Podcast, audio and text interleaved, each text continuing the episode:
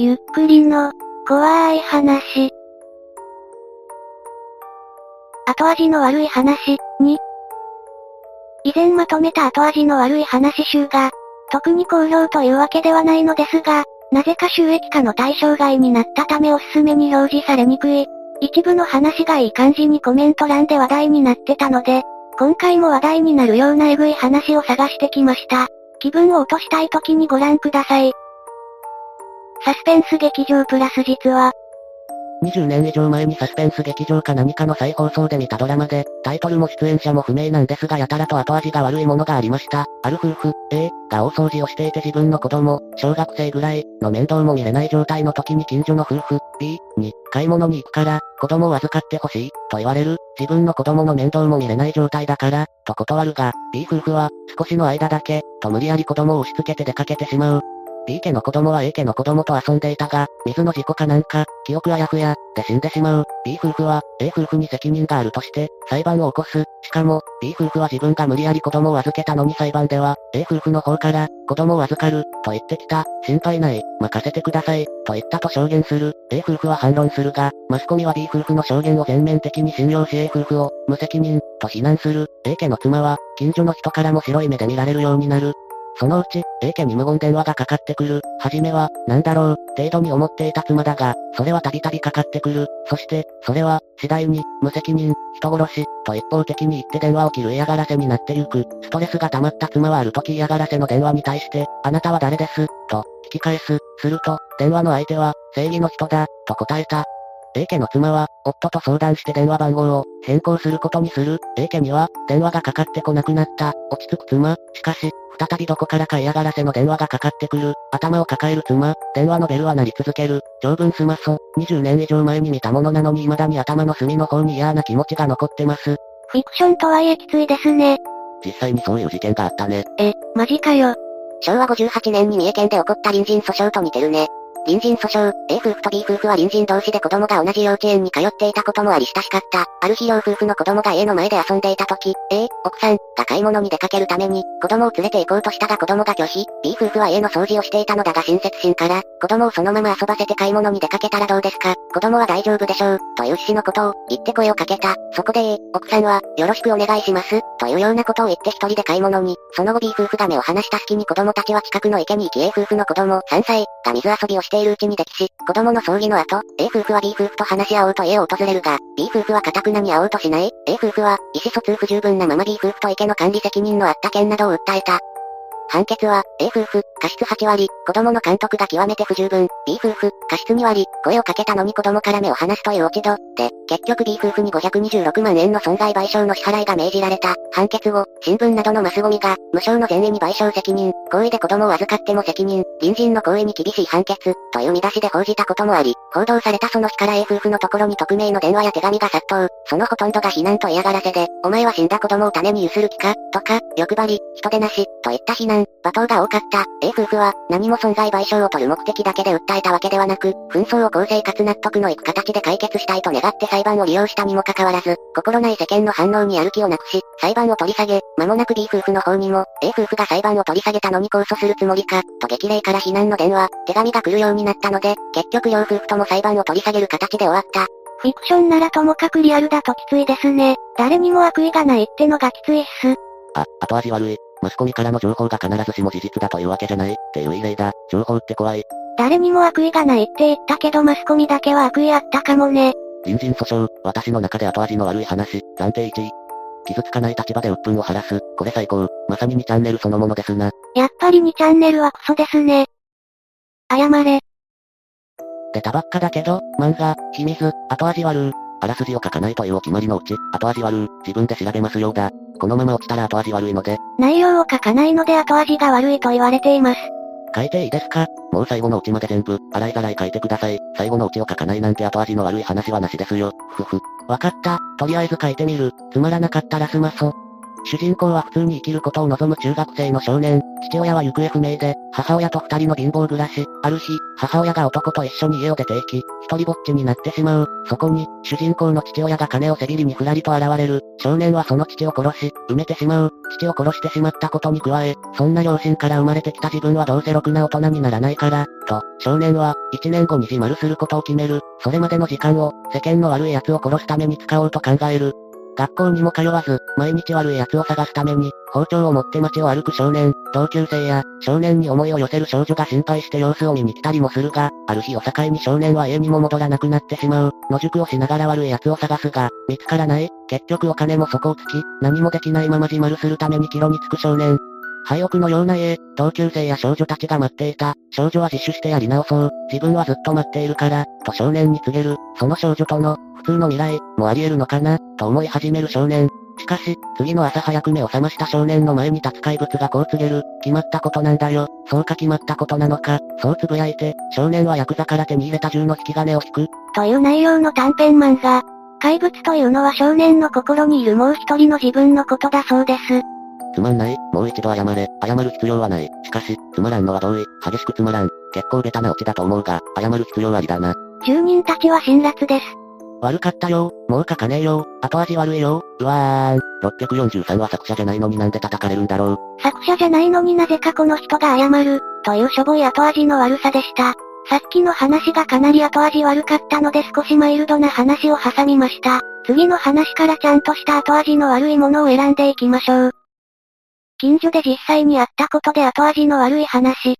近所で実際にあったことで後味の悪い話、崩れかけた家に身寄りのないおばあさんが一人で暮らしてたんだけど、ものすごい貧乏暮らしで電気もガスもない家だったわけ。薪で火を起こして炊事をして、お風呂は近くの川で浄水。当然冬なんかは寒くて入れないから、近くに行くととんでもない異臭がする。でも特に危害を加えられるわけでもないので、近所の人は見て見ぬふりしてた。で、ある日おばあさんが家で死んでいるのが見つかったんだけど、死因は栄養失調による衰弱死とか老衰とか噂されてた。おばあさんは薄くて汚い布団にくるまって死んでたんだけど、枕元には書き置きと郵便通帳があって、その書き置きには、私がいつ死んでもいいように、自分の葬式代を貯めておきます。申し訳ありませんが、私の貯金で葬式を出してください。というようなことが書き記してあった。ところが2、3日後に親戚と名乗る人が出てきて、お金を全部持って行っちゃった。当然おばあさんは葬式も出してもらえず、しかも死体は地元の国立大学の附属病院に二足三門で売られてしまった。この時俺は小学生だったけど、なんだか寂しくなったね。とても後味が悪いです。おばあさんがかわいそうすぎる。親戚にたたりがありますように。これ後味悪いな。その葬式を生活費に使ってたら、悲しすぎる。住人たちにも好評なようです。とてもやるせない気持ちになる話でした。売ることのできないバイオリン。かなり前にテレビで見た話、うろ覚えなので、多少アレンジ入ってます。ある町の骨董や、店に並べられている骨董品の中には一定のバイオリンがあった。ある日、店に一人の男の子がやってくると店の主人に、あのバイオリン、いくらですか？と聞いてきた。主人が値段を言うと、男の子は、全然足りないや、とうつむいてがっかりした様子だったが、顔を上げると、お金持って、また来ますと言って帰っていった。数日後、主人は男の子が新聞配達のバイトを始めたことを偶然知る。男の子は、その体には大きすぎる自転車に新聞を積んで坂道を登っていた。一生懸命ペダルを漕ぐ男の子の姿を、主人はじっと見つめていた。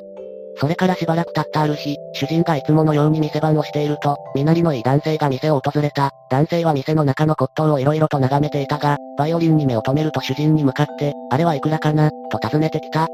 主人が、いえ、あのバイオリンは、と口ごもると男性は、なんだ、売り物じゃないのかい？しかし私はあれが気に入ったんだ。これでどうだろうか？ぜひ譲ってほしい。とバイオリンの値段の何倍もの額のお金を取り出し、主人の前に置いた。主人は思いがけない金額を前にして、少しの間考えていたが、やがて、申し訳ありません。やはりお売りするわけにはいきません。と男性に告げた。やっぱりダメか。残念だが、仕方ないな。男性はそう言うと帰っていった。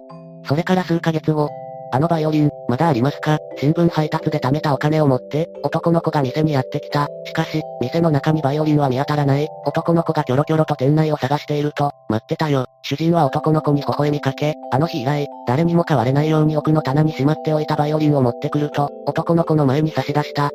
パーッと笑顔になった男の子が目をキラキラさせて、バイオリンを手にしようとしたその時、主人の手がバイオリンをへし折った、呆然としている男の子に向かって、主人は嬉しそうに一言。これが私の楽しみ。え、何このブラックな話は？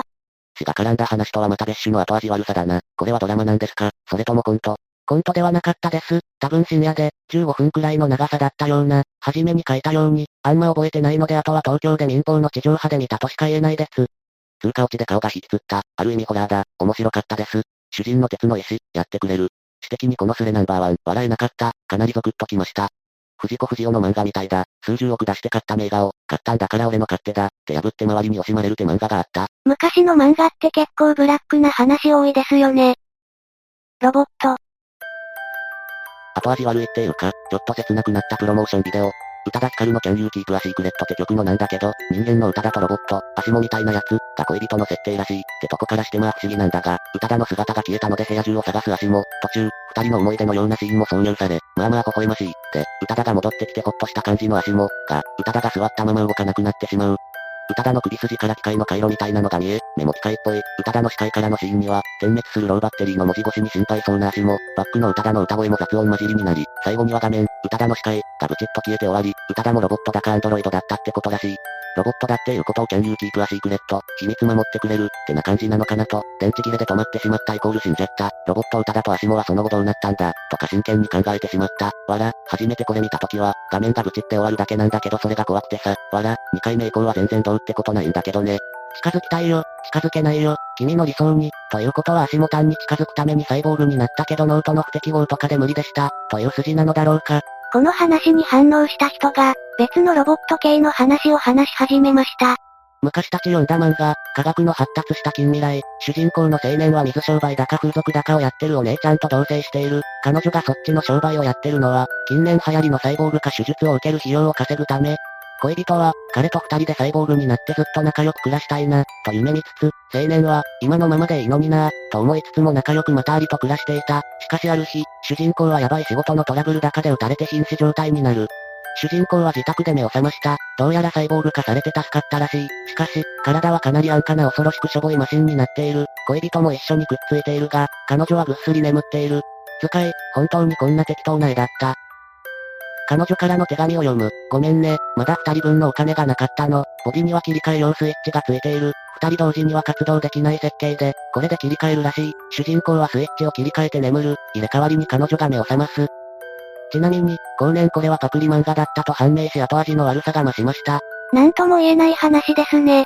その漫画持っているよ、西恵子、漢字忘れた、の短編集だったような、一人が目が覚めると一人が意識をなくすので永遠にすれ違いなのか、と思うとやりきれなかった。使い笑った、うまいですね、というかパクリであることを今知って後味悪ロボット関係で後味の悪い話って結構あるんですかね。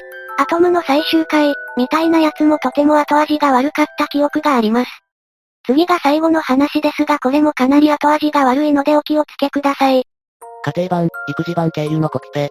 そういえば、かなり前に聞いた話、うちの子の同級生のオタクなんだけどそこはジジババと別居なのね。で、一番下の子が当時6ヶ月。そこの兄弟アトピーで、かなりの食事制限があったんだ。で、なんかの時にジジババが泊まりに来て、朝ごはんに生卵ぶっかけご飯を食べたらしいの。まあ、アトピーの子供のいるお母さんならわかると思うんだけどアトピーっ子って大概生卵ダメなんだよね。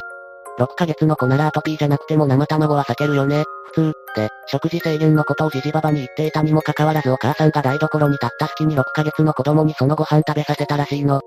お母さんはしばらく気がつかないまま台所仕事をしてて数分してからじじばばが、ちょっと、なんかこの子様子が変よ、って、気管にまでアレルギーがボコボコと出てしまい、息ができなくなったんだって。駆けつけた時にはチアノーゼで出たって、即救急車呼んで病院に行こうとしたら、救急車なんて世間体が悪いからやめなさい。自分の車で行ってちょうだい。切れて電話機投げつけたらしい。隣で充電してた携帯から救急車呼んですぐ病院に搬送されたらしいんだけど結局間に合わなくて、もう1年近く前の話で、小さく地方紙にも載ったからもしかしたら覚えてる人もいるかもしれないけどお、通夜で見たお母さんの顔が忘れられない。お通夜にはじじばばもいましたよ。ただ、お母さんがお通夜の途中で倒れてしまって、で、大泣きしながら、私の孫が、〇〇ちゃんが、とかって、孫を亡くしたかわいそうな祖父母を装ってました。周りの反応っていうかそのじじばばを見る目は言わずもがな。昇降でじじばばの前を通るときにボソッと、人殺し、ってつぶやいていく人もいたな。これは後で人に聞いた話なんだけど、子供が亡くなった後にそのじじばばは、私の食べさせた卵が原因だとは決まっていないでしょう。そんなに言うなら解剖でも何でもすればいいじゃない。今度はわけのわからない体の弱い子供は産まないでちょうだい、みたいなことを言ったそうです。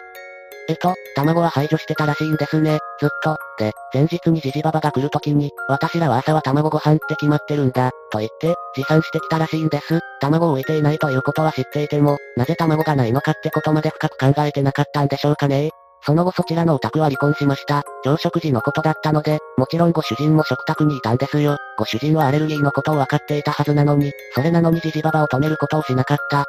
あんたたち三人が子供を殺したようなものだ、と、実はご主人、ジジババと一緒で、奥さんの、子供が死んでもいいの、という言葉を、いつも、大げさなやつ、くらいにしか思ってなかったみたいなんです。で、子供の命に関わることを簡単に大げさ、で済ます人のことを子供に父親だとは思わせたくないし、そんな資格はないでしょう、って。これで終わりのようです。ひどすぎる話ですね。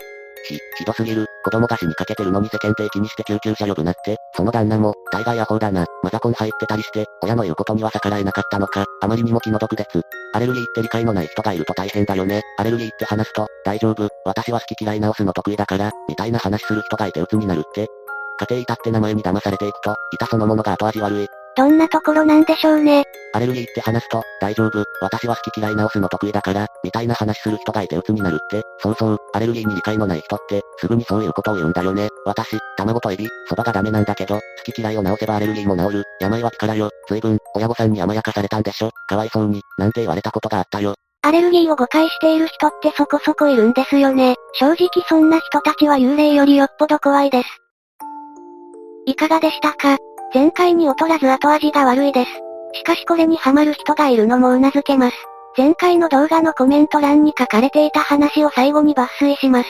ずっと前にナイナイが司会の素人参加のお見合い番組があって、嫁がなかなか来ない農村の男性たちのところに、応募してきた女性たちがお見合いに来るという企画だった。集団見合いの後、気になる男性宅に女性が訪問するという日があって、各家でもてなすんだけど、一人すごい口下手で全然モテない男性がいて、いい感じになった女性もいなかったし、多分訪問はない。でも局側に何か言われたのか、お母さんがテーブルいっぱいのごちそうを作って訪問する女性を息子と一日待ってたけど、結局来ませんでした。って憂鬱してて、なんともいたたまれない気分になった。テレビとしてはそういう絵が欲しかったんだろうけど、たくさんのごちそうそうを前に無表情で座る親子、すごい後味悪い気分になった。